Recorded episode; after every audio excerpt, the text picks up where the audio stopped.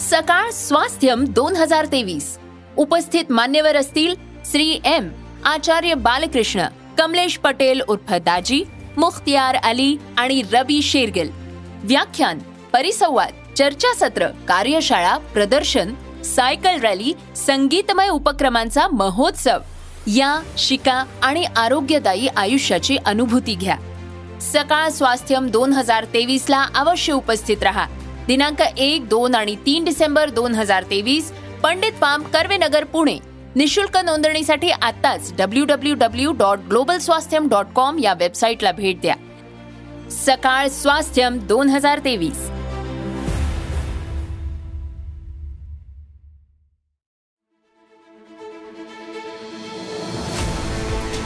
तुमच्या रोजच्या जगण्यातली विस्मयकारक माहिती जी ठरणारे तुमच्यासाठी महत्वाची. ऐका साम टीव्हीचा आज स्पेशल पॉडकास्ट जे तुमच्यासाठी महत्वाचं तेच आमच्यासाठीही.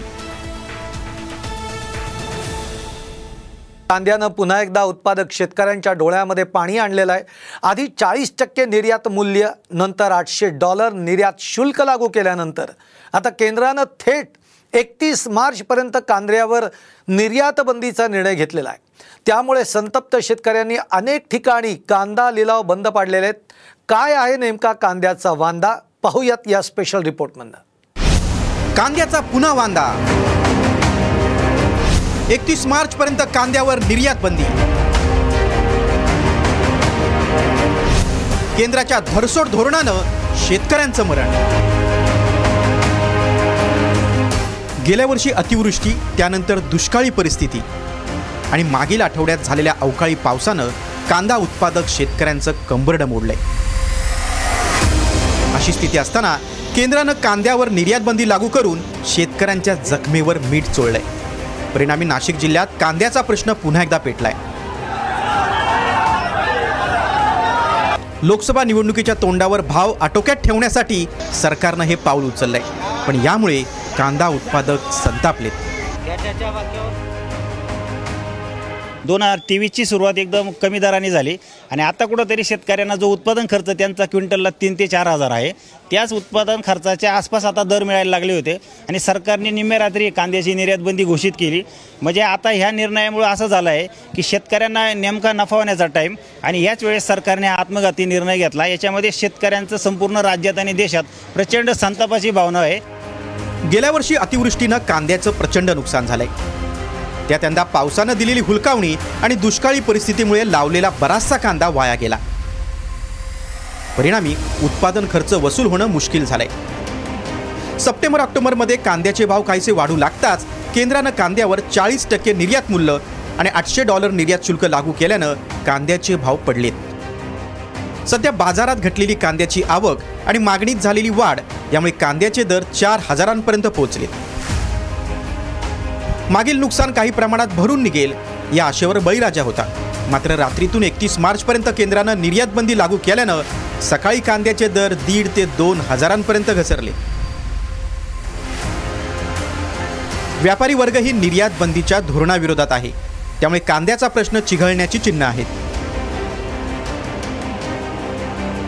त्याची रात्री काल त्यांनी घेतलेला निर्णय आज लागू झालेला आहे. त्यामुळे जो काल चार पाच हजार रुपये जो बाजारभाव होता आज तो निम्म्याने खाली आलेला आहे.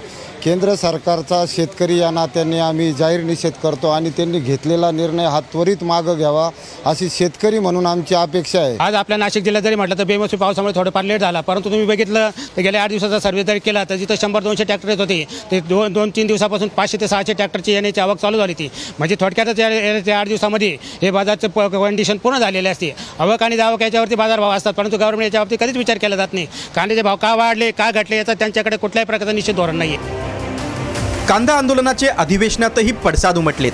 शेतकऱ्यांच्या प्रश्नावरून विरोधकांनी सरकारवर हल्लाबोल केला. तर शेतकऱ्यांच्या प्रश्नांची सोडवणूक करण्यासाठी दिल्लीला जाण्याची वेळ आली तर तिथेही जाऊ असं अजित पवारांनी म्हटलंय. घोषणा झाली आम्ही निर्यात बंद निर्यात उठवू. तांदळावर निर्यात वीस टक्के कांद्यावर चाळीस टक्के.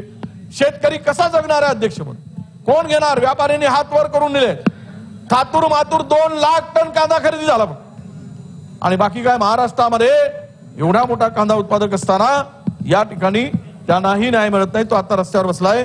कांदा उत्पादक शेतकरी रस्त्यावर बसलेले आहेत. त्याही सं- मार्केट बंद आहे. जे काही घडलेलं आहे त्याच्या संदर्भामध्ये देखील अध्यक्ष महोदय ह्या कसं इथेनॉल आणि उसाच्या बद्दल बरोबरच्या विषयाच्या मध्ये कांदा उत्पादक शेतकऱ्यांचा पण विषय नेऊन त्याच्यातनं पण मार्ग काढण्याचा कसोशीनं प्रयत्न राज्य सरकार करेल. केंद्राच्या कांद्याबाबतच्या धरसोड निर्यात धोरणामुळे मागणी असूनही आंतरराष्ट्रीय बाजारात देशाची पत कमी होत असल्याचं व्यापाऱ्यांचं म्हणणं आहे. त्यामुळे कांद्याच्या प्रश्नावर शेतकरी आणि व्यापाऱ्यांना विश्वासात घेऊन कायमस्वरूपी उपाययोजना करण्यासाठी पावलं उचलण्याची गरज आहे. Abhijit सोनवणेसह bureau report Saam TV news Nashik.